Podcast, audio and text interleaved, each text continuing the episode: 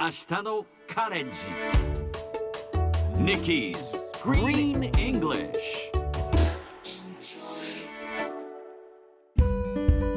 Hi everyone! ここからは地球環境に関する最新のトピックスからすぐに使える英語フレーズを学んでいく Nikki's Green English の時間です。それでは早速今日のトピックを Check it out! Airbnb がアフガン難民2万人に無料で滞在場所を提供すると誓いました。アメリカの民泊仲介大手 Airbnb は世界各地でアフガニスタン難民2万人に滞在先を無料で提供すると発表しました。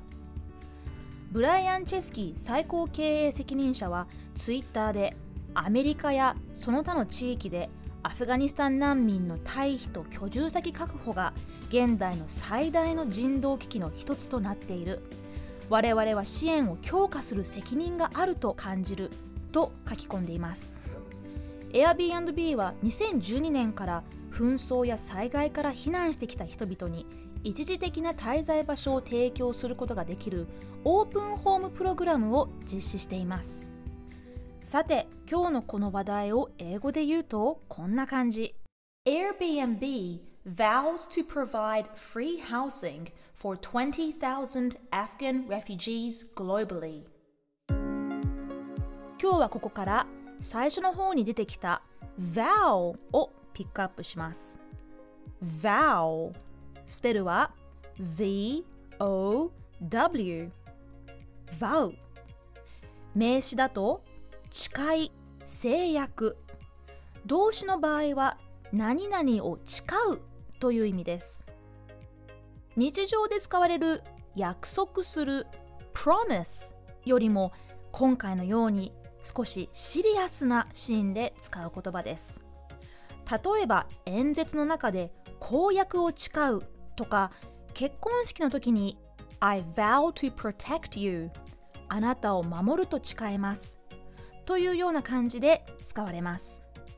最近耳にするようになったバウリニューアルも誓い直し、誓いのリニューアルといった感じですね。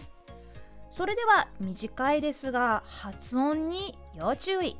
今日はみんなで vow を言ってみましょう。 Repeat after Nikki vow vow v の音は上の歯を下の唇に軽くつけて唇を震わせながら音を出してみましょう。 Let's try again vow sounds great。